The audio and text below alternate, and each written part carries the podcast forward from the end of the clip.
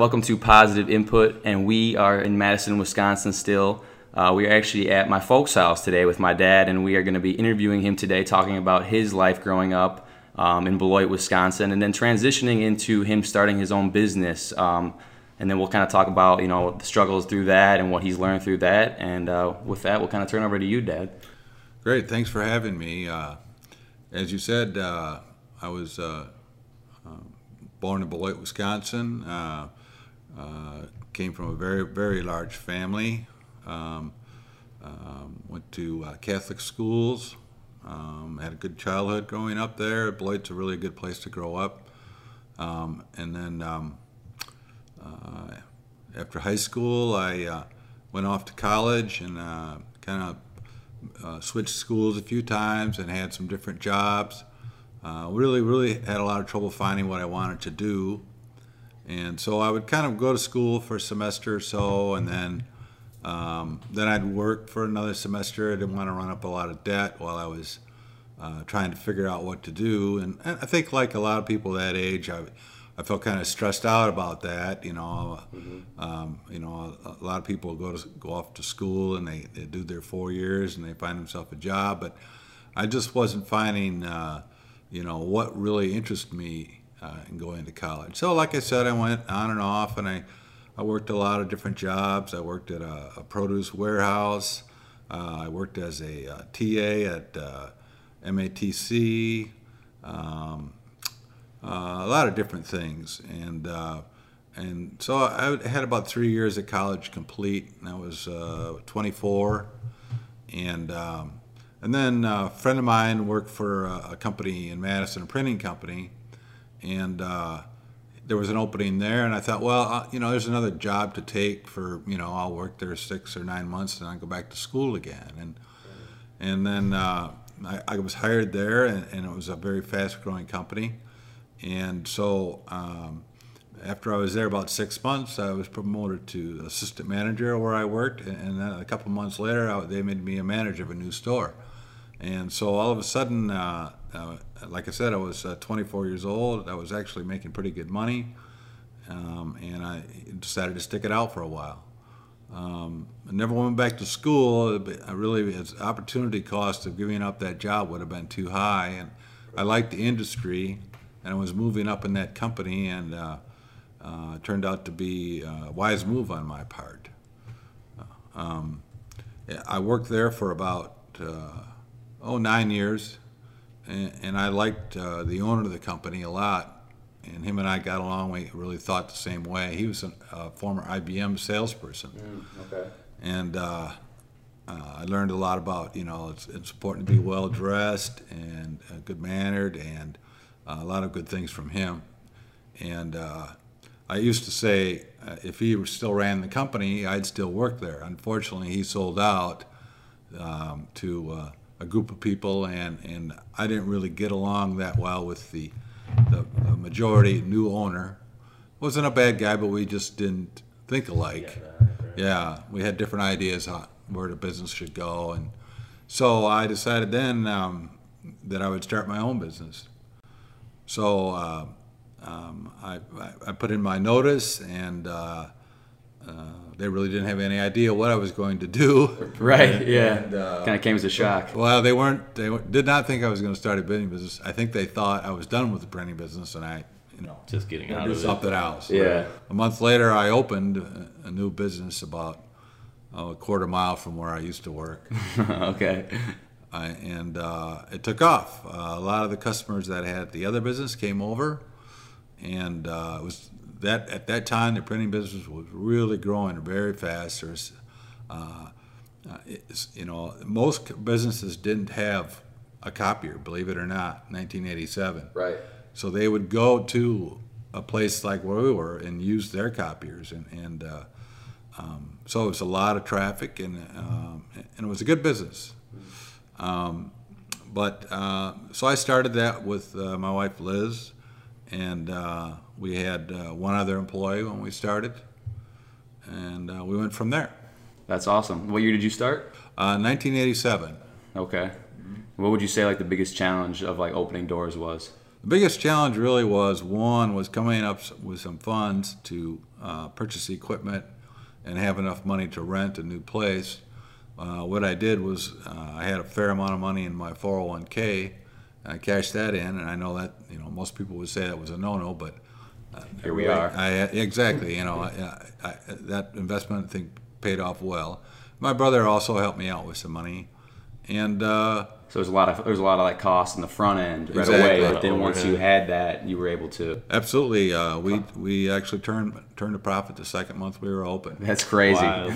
So, uh, which is pretty unusual, but I uh, mean, you knew the business; you'd already been in it. yeah, I knew what to do, and uh, you know, the customer service aspect, I understood that, and I understood you know the technology, and of course at that time with only three presses, I, I'm answering the phone, I'm waiting on the customers to come in, and then I'm going in the back, usually on nights and weekends, running running the presses. Getting the jobs. getting the jobs completed because we only had three people and and uh, gr- so I had pretty much everything. I probably worked uh, ten or twelve hours a day, six days a week, for at least three or four years get things Mm-hmm. just going. to get things moving, right? Right. And then you're able to hire more people at that point. Exactly. Uh, we probably started hiring people after about uh, six or seven months, um, and uh, eventually grew to about uh, over the over the 30 years we've been we grew to about 22 employees, um, and uh, those early years were tough because we were growing sometimes 30, 40, even 50 percent a year.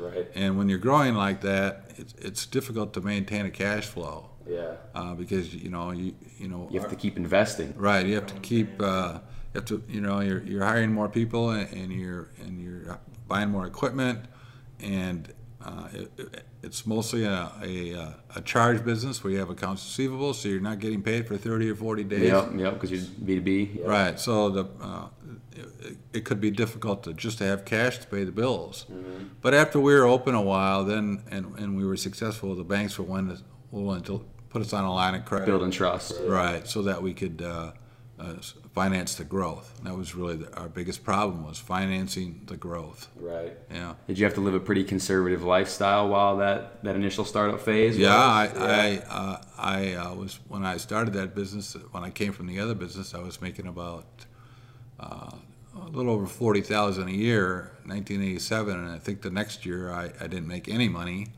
and, and the second year I think I paid myself about twelve Uh, luckily, Liz was still working at, at another business, and so she had a regular income, and between the two of us, we were able to get by. But we definitely had a few lean years there Yeah. where we weren't uh, weren't taking a lot of money out. Right. and Just putting everything back in, help to grow it. Yeah. Right.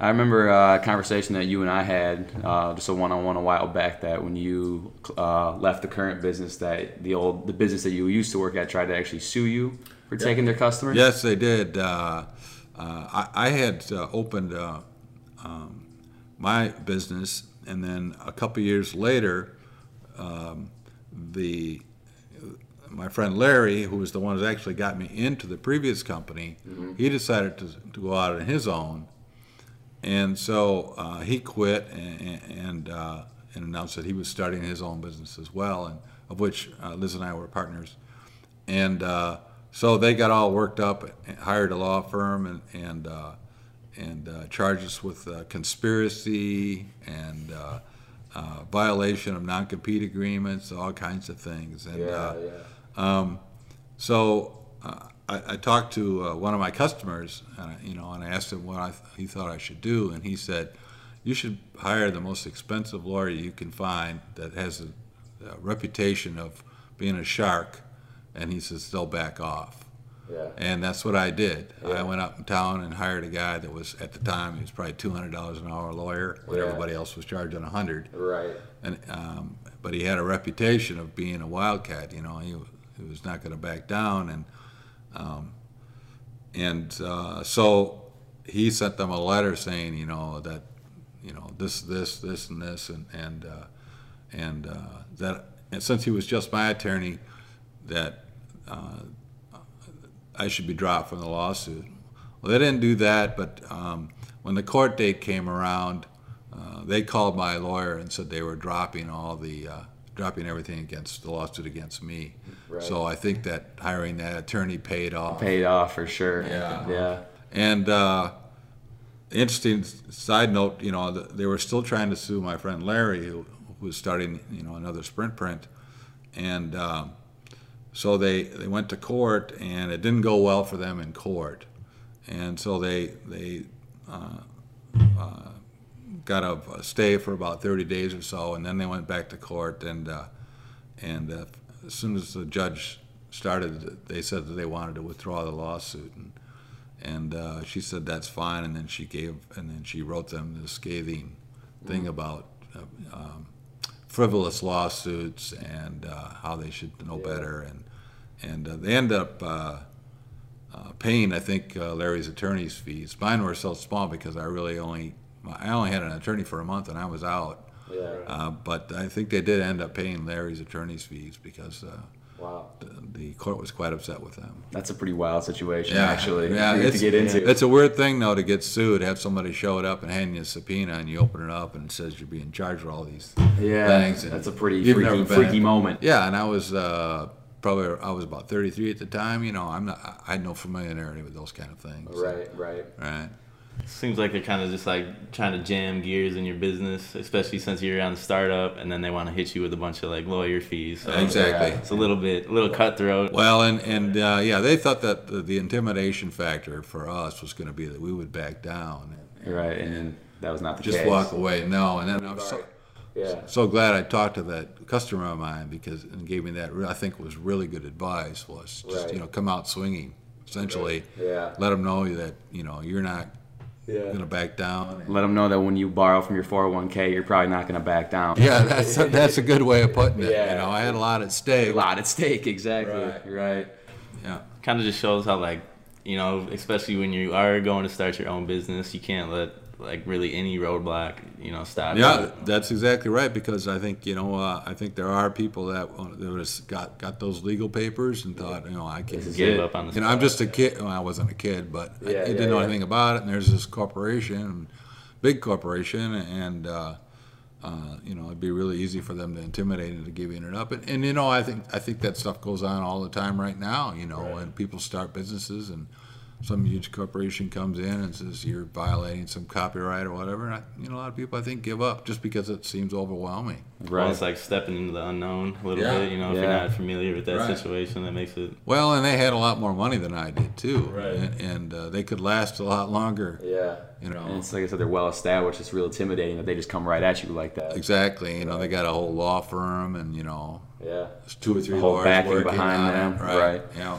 That's super interesting. So, so that was definitely a big step. Um, so after business was kind of like running for a while and like successful per se, Right. was there any like crazy like roadblocks that came unexpectedly, like a recession in 2008? Was Well, there was a there was in fact a recession in uh, 1989.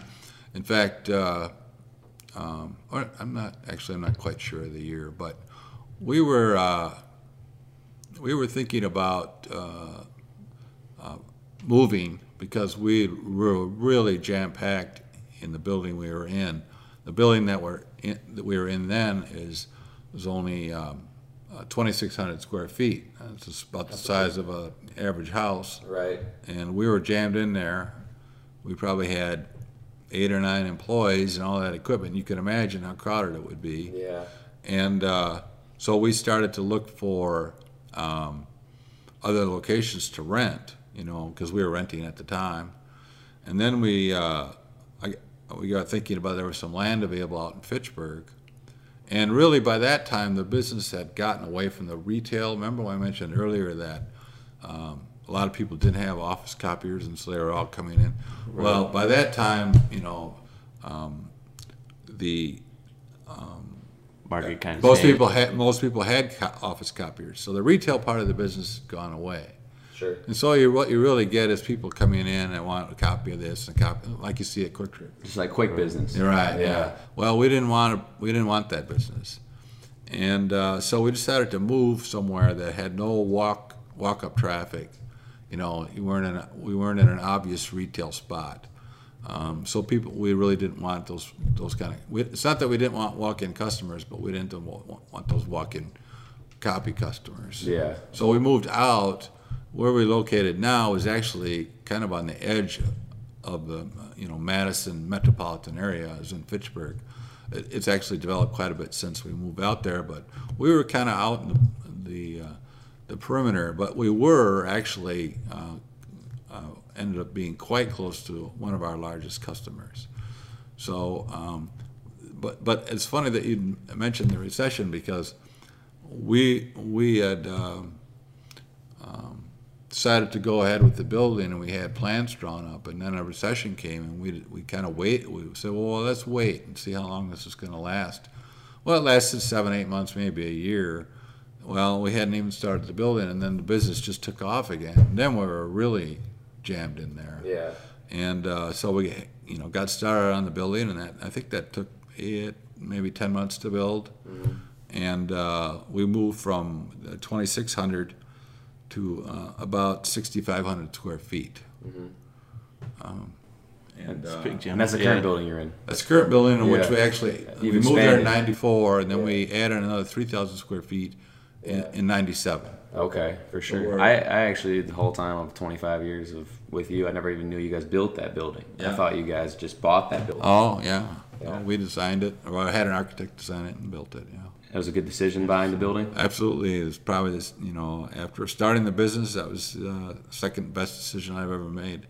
Instead of paying rent your whole life. Well, right. You know, it was expensive uh, to build that building. Um, fortunately, we were able to, you know, ma- make the mortgage payments, etc., because the business was still growing and doing well, and and we paid that building off. Um, I think in 2014 or so, so about 20 years. Sure. And so now we pay ourselves rent, and we own that building, and the value of that's gone up quite a bit. It's in a high traffic area, so so it's actually a very good. The building itself is a very good investment. Besides the business. Yeah. Right. Right. Because eventually, maybe down the road, you can get rid of the business and still sit in the building. Oh, you're right, right. Right. That's exactly what we plan on doing. Is, City is starts growing renting over. out the yeah, Yeah. just rent out the building. And then let somebody else run the business. Yeah, mhm. or move the business and just rent it. I think actually, we don't really need to be there, you know, in, in that high traffic. I think that the, there might be a higher use for that building than what we're using it for, and you might actually be able to get more rent out of a tenant and then move somewhere Just move that's back to the outskirts. move someplace that's less expensive. Yeah, Right. Would you say most of your business right now is um, like customers you've been doing business with for a lot of years, or do you still get a lot of new people? Oh, you get new door? customers. Cu- Yeah. Customers come and go. You know, Yeah. you're always, you know, you, you do your best at retention, but Sell more than you lose. Yeah, you know, um, I like to say, you know, you're one person away from from losing an account just because your main contact might leave or quit, and um, um, and the person that replaced them, their brother-in-law owns a printing business, and you're out the door. Right. Right. Or or because of technology, um, uh, we had a large customer leave la- uh, earlier this year, and they were uh, selling a pharmaceutical product, uh, over-the-counter product that, um, that was really selling really well. And in the, in the uh, package, there was these little inserts, and we printed those for them, and it was a very good account. But um, they decided to change their packaging so the information was on the packaging itself, not inserted in the package. So overnight, through And no just I would say just like that. yeah. Yeah. So no, no problems whatsoever, but the, all of a sudden the account's gone. And that's you got to plan for that, all that kind of stuff too. Right. Well, you, that's why you got to keep growing because Right. uh, if you're not growing, I mean, it's a worn out cliche, but if you're not growing, you're dying because Yeah. uh, you, never you have to be ready for You can't be complacent with where you're at. You No, always right. got to be selling. right. You know, it's a matter of, uh, you know, I mentioned earlier, and I think this is a good thing for really any business is, you know, we always try to have not only a relationship at any given contact with the main person, but we also try to find out who that person's backup person is. You know, especially like if they go on vacation or something, that's an opportunity to interact with their backup, Start building their relationship. build that relationship. All of a sudden, your contact leaves. Well, that You're still good. The person's person backfilling. You already have a good relationship. they already know. At least they know who you are, and and uh, you didn't really um, uh, you know, you didn't treat them Like neglect them. Right, Yeah, right. Treat them indifferently when they were filling in. In fact, you, you know, treat them like a VIP. They were people remember that. Right, right, for sure. And they're probably not going to take their business elsewhere because they've probably got a lot on their plate already. Right. So they're just going to be like, I'm just going to stick with the same vendor. I have a relationship with these guys. It's safer if you think about Yeah, it. big You know, time. You know, the person you used to work for trusted them. You've got to, if, if you're taking over a new position, You you, gotta got worry. enough other things to worry about, right? Right. yeah, exactly. Yeah. Yeah. That's interesting. So I guess the one theme that I see is um, just how like technology has changed and how it changes the markets and even like the nature of your own business. I guess like what do you feel like the importance is on staying on top of like the newest and latest technology? Well, it certainly is very important. You know, uh, the business has changed. I would say the fir- you know I've been in this business uh, 41 years, and um, uh, I would say for the first um, probably 25 to 30, it didn't change at all. Um, and then uh, uh, computers became more popular. The Mac computer really changed our business a lot because people could start doing their own designing work. Yeah, and uh, and we could also do that work for them. By So hiring a new sector of your business. Right, was the exactly. design part of it. Exactly, Yeah. because really, up until that point, that's a good point. Up until that point, customers typically would provide all- everything that we'd print.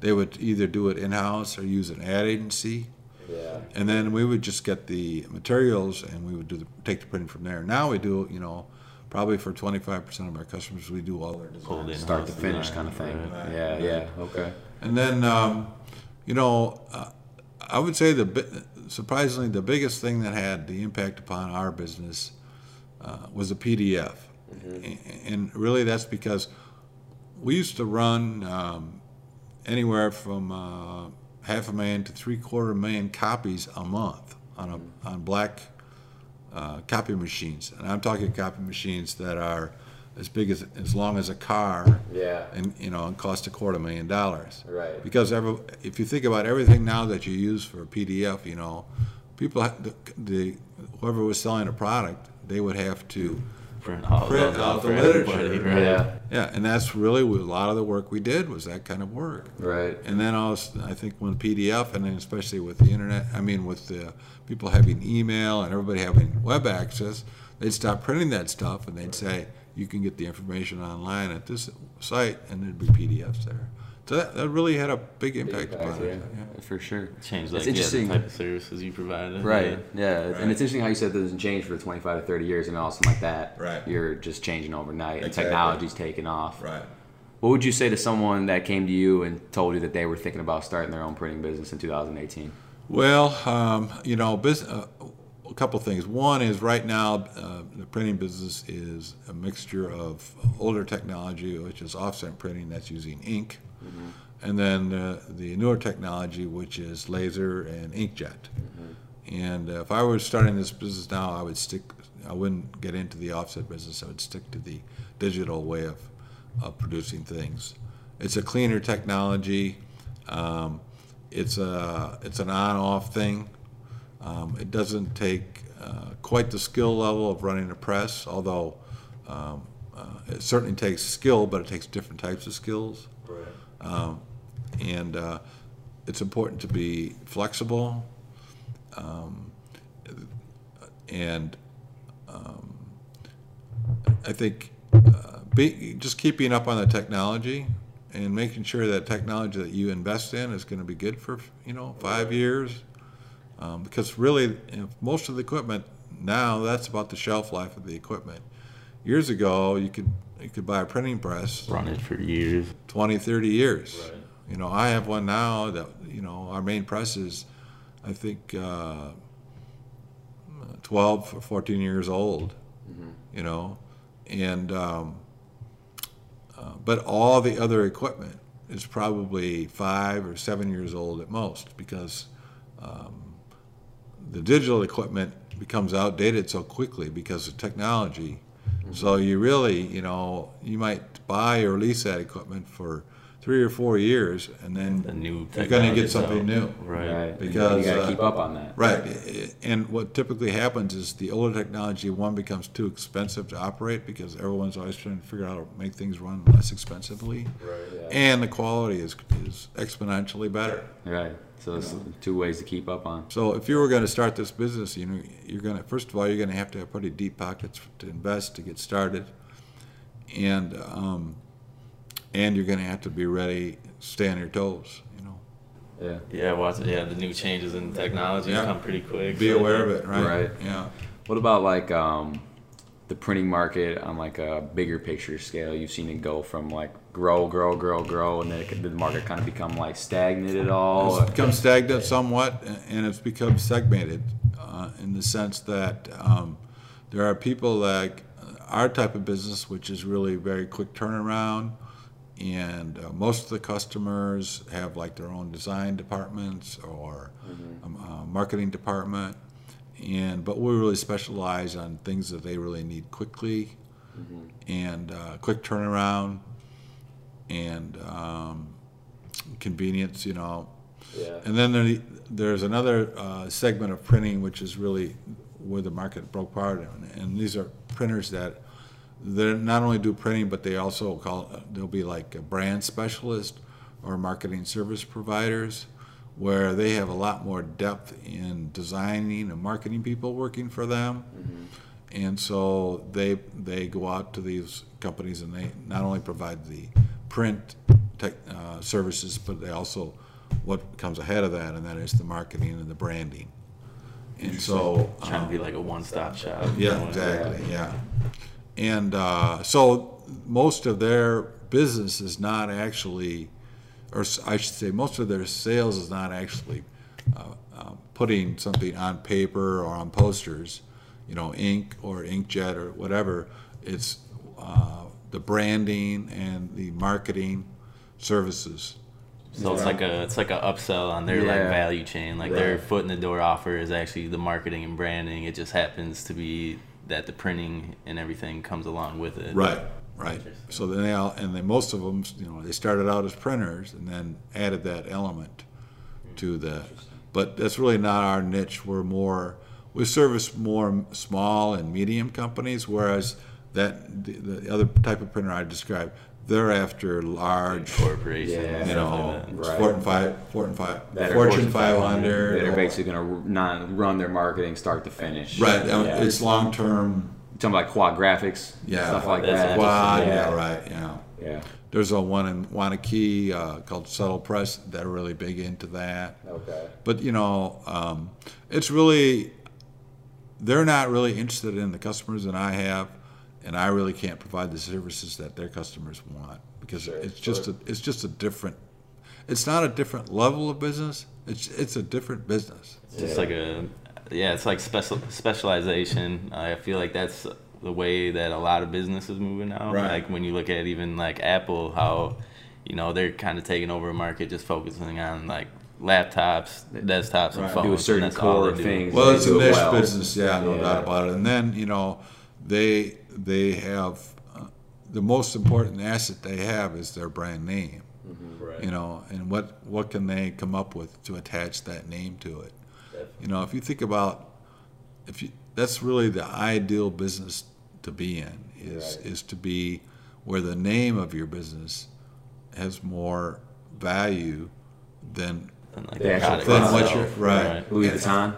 Yeah, that would be one. You know, I mean, if you think about it, name another brand of soup besides Campbell's. Right. Right. You know, Exactly. that's the kind of thing that you're, you know. It's just like the market dominance. Imagine the Yeah. market share that they have. I mean, it's it's it's probably seventy or eighty percent. Yeah. So- So when you think of soup, yeah, that's the first thing you think about. And there may very well be better. In fact, I'm sure you can probably buy better canned soup. Yeah. But when people just go, the average family goes in the store to buy soup, you can bet they're going to come home with Campbell's soup. Yeah. just like no, branded that's as like an icon Right. uh, in So- their industry. You know, the the premium you could charge for that, you know, is really what makes Apple, for instance, just a huge profitable company. Amazon would be a good enough. You know, Yeah. you can use the word Amazon in any company, in almost any age group, and, and all you have to say is Amazon, and they don't think about the river anymore. Oh, right, right, No, right. that's- yeah, right. yeah. You know exactly what you're talking about. Right. I remember as a kid, you were buying books on Amazon before Right. it was even like a big thing. Right. And then it's right. just letting it evolve like that. That's insane. Yeah. Making the right Started out selling hardcover books. Yeah. Right. That's awesome. So I guess another thing that um, switching gears a little bit, another thing that I realized was somewhat of a theme, just on how you were saying initially, if you know that your first uh, when you first started working in the printing industry for one of the owners, you really enjoyed working for him, and you Right. said that you'd probably like work for him. You would have continued working Right. for him if he would have stayed in the business Right. how I guess now from you switching from working into you know owning and running a business, how do you feel about the importance of like hiring and firing and like the philosophy you go about on like creating a team in Right. your own business? Well, you know, um, I've always believed if if if, if uh, someone's only working for you then for the money, it's not a good fit for either one of you. Right. You know what I mean? That's right. I mean, I, it's important to pay people well, um, but if if if their motivation to come to work is is not, I like working there. I'm the kind of person that really prefers and, and is not happy unless I'm doing a good job.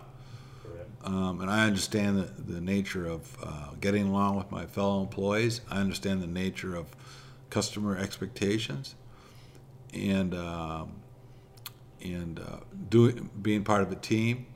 Um, then that then that person has chosen a good place to work, and I've chosen the right employee, and, and I'm willing to pay for that. But again, um, if, if it's only a paycheck, that's really all you're going to get out of that person is the bare minimum. Right. Is you're going to do the bare Yeah. minimum for 40 hours a week just to collect that paycheck and go home. Right, you know. And so it's a matter of, you know, I, I think that, you know, if if I if uh, an employee's if the best thing I could hear from an employee is to say I like coming here to work, Yeah. then I, I'm doing something right. And, and if they're not happy, one of us is, is not doing something right. Right. And It's important to open up that line of communication and stuff like that. And you know, I have a lot of long-term employees, and when we hire somebody new, usually probably within 30 or 60 days, I know if it's a good fit. Not because I'm following them around and watching what they do and checking up on them, because the other employees tell me. Yeah, Right, exactly, right. exactly. Uh, if the other employees don't think that that person is really uh, up to that, the, the things I described, they're going to let me know. Yeah. And and, and uh, sometimes you know maybe they're just in the wrong position within the company. Yeah, So you sure. might try, you know, maybe if you try doing this, you'd be, you know, a better fit. But then it, it just becomes obvious that it's not a good fit for either one. Has there been times where you thought that someone wasn't a good fit, and then you've heard that from employees, and then you've sat down and just opened up discussion with that person, and then put them in a different department, and they were satisfied a little bit? There was, uh, I can think of one particular, uh, one in particular. Actually, the interesting thing about this employee is was was one of the worst uh, employment interviews I've ever had. this person just did horribly, Right. um, and uh, and I and I think in most circumstances uh, um, you you wouldn't have hired her, but it was me and the general manager um, interviewed her, and, and even though she left and and we, we kind of looked at each other, well, that just looked hor- went horrible, you know. And, and but we thought about it. and We thought, you know, I don't, I just don't think that. I think she was just really nervous. Yeah. Yeah. So she came in. We did decide to hire her, and Yeah. she came in and, and was absolutely a great employee. Yeah. But after about oh four or five years, her performance started to fall down, and we talked to her a little bit, and we thought, well, we'll, we'll put- you somewhere else, and, and she ended up working there for another four or five years. Yeah. So I mean, she was a ten-year employee, but then you know, she, she decided at some point she wanted to do something else. Yeah, at that point, people just, the mindset changes of what your goals Right. are and stuff like that. you know, um, I guess one thing I learned from that was is that you know you have to pay really close to an interview because you you know you might not be getting the full story. Right. And people's and emotionally nervousness drives a lot of what's going on in that interview a lot of the time too. And some people Yeah. aren't good at adjusting to that, you know. Right. And then you get them one on one, like, man, this is night and day of what was going on before. Right. Exactly. Right. Yeah. you know, and that works both ways too. I've, I certainly have interviewed people that I thought this person's going to be a star, and, and they were there ten. Oh, absolutely. They were there ten days, and I thought yeah, they're not Yeah. going to make it. Yep. Man. That's interesting. What's your uh, what's your life philosophy on like um, successful management? Like letting people do their thing, obviously, and trust, Well, putting I- trust in departments. You know, I, I'm uh, a, a, a big believer that people work independently. We, we really, we, you know, we have uh, a general man for, you know, we have about 15 employees now. We have a general manager, and then we have someone that kind of leads in in uh, in, uh, in the in the production area. But people, uh, uh, 95% of the time, are working unsupervised. Yeah. Uh, I'm not big on on uh, supervision.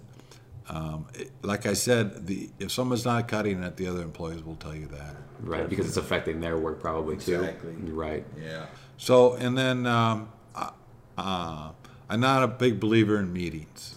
right on. Right. Never hold team meetings or anything like that. No, uh, uh, I, I I think most meetings are best held standing up when Yeah. there's nobody sitting down. Yeah. Then you're not. It doesn't turn into a bitch session. Yeah. Because people go, oh, here's it. Here's my. Here's my opportunity to sit Start down getting and some grind. tangents. Yeah, Right. here's my chance just to tell you about the worst customer experience I had, you know, Yeah, in the last right. week. Exactly. Uh, people, if people standing up, well, then they tend to want the meeting to end. Yeah, Right, that's true. right. That's true because they want to just get back to work. Eliminates you know I mean? just yeah. the important things. Yeah. Yeah. You did like a, you think you do like a lot more like micro meetings and smaller like two or three people segments versus like Absolutely, 18. absolutely. But more than often, they're just casual conversations that last maybe five or ten minutes. Right. It's rare to have a you know a sit down, uh, half hour meeting. Yeah. You know, Have you ever had a meeting where you had every employee in one spot and talked to them in front of everyone? um, People back when you had 22 employees. No, I, I, I never. We never really did. You know, it, when I think about it, it, it may seem odd, but we really never had um, large a, a large meeting like that. Yeah. Just kind of like you said, it's a chance for everyone to sit down and. Well, it's a very unproductive moment too at that point. Yeah. Well, I think also too is that if if the lines of communication are always open both ways, that eliminates the need for the, that type of thing because people know I can go ask anybody, ask you know, management any question I want at any time. It doesn't have to be before I start work. Wait until this Friday meeting Right. to bring up my concerns. Right. And you'd want that anyway because if they have concerns that's affecting their job, they're not being as productive, and you'd want them to have that open line anyway. Right, and you want to have my right now. Right, right now, not later. Not like you say, oh, I'll have to wait till Friday Yeah, at, yeah. at nine because that's when that's when I get a chance to talk. Well, Right. Right. And you were you were small enough. You weren't a huge corporation where you were in tune with everything that was going on too. And the general manager was meeting with people on a daily basis. Well, you know, there was there's the older uh, management philosophy, and there's a million of them, you know. But one of them was management by walking around, and that is that you don't spend all your time just sitting in your office, playing office, but you're out, you know, make it a point at least once an hour, get up, walk through the whole shop.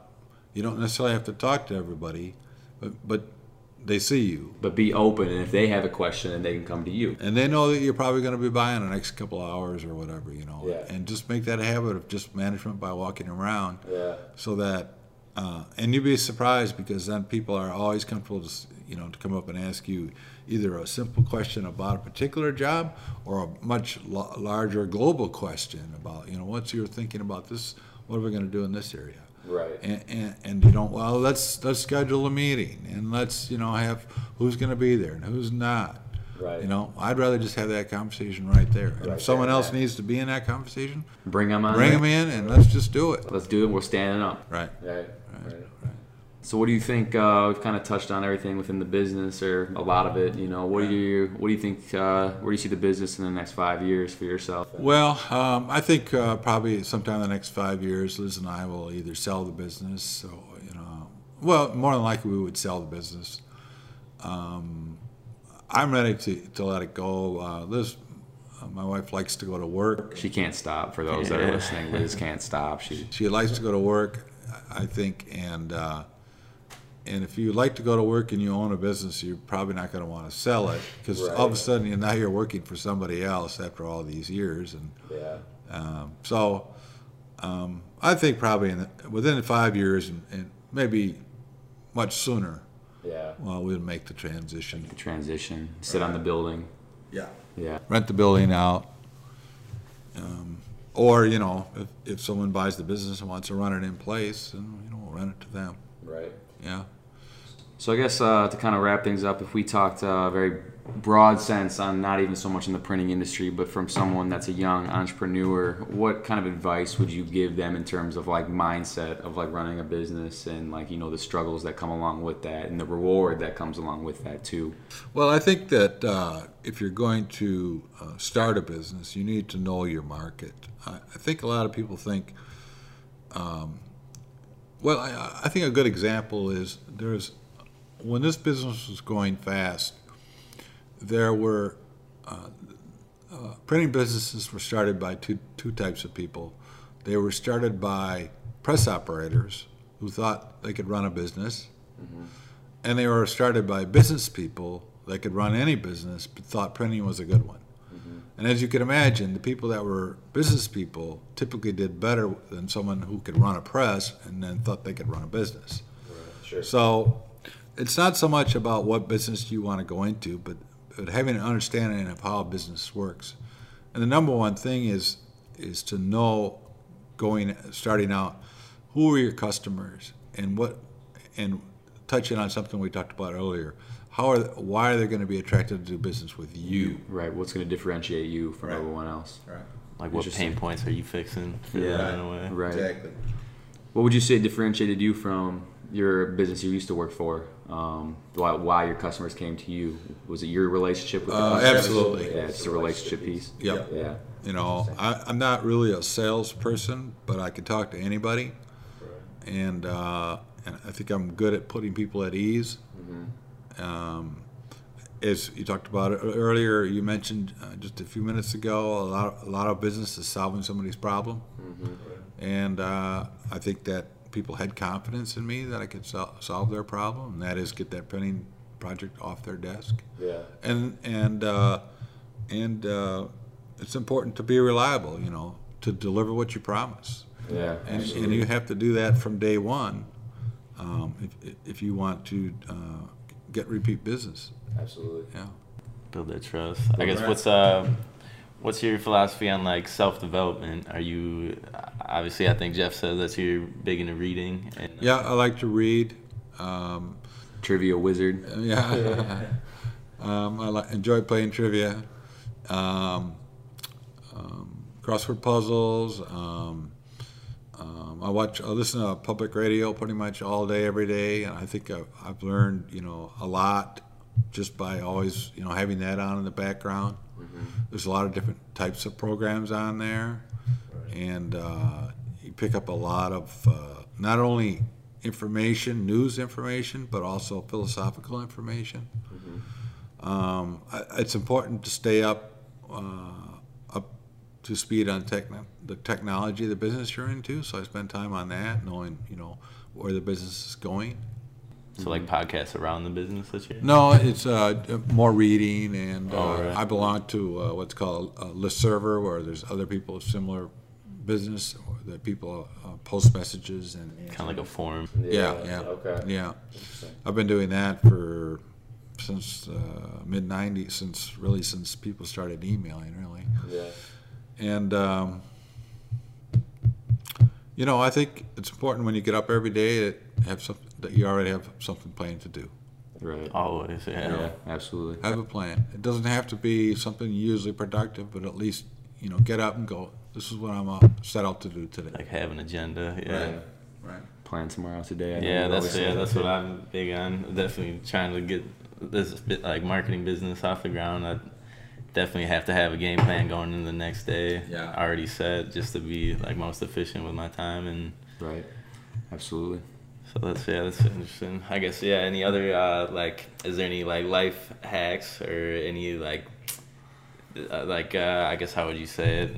Any tools that you use to like be more productive in your workday? Well, again, I think it goes back to having a plan about what you're going to do. I- There's a saying that you know, don't let what's uh, urgent um, take over what's more important, Right. and that is, you know, it'd be easy to take care of busy work of the little things that maybe you like doing.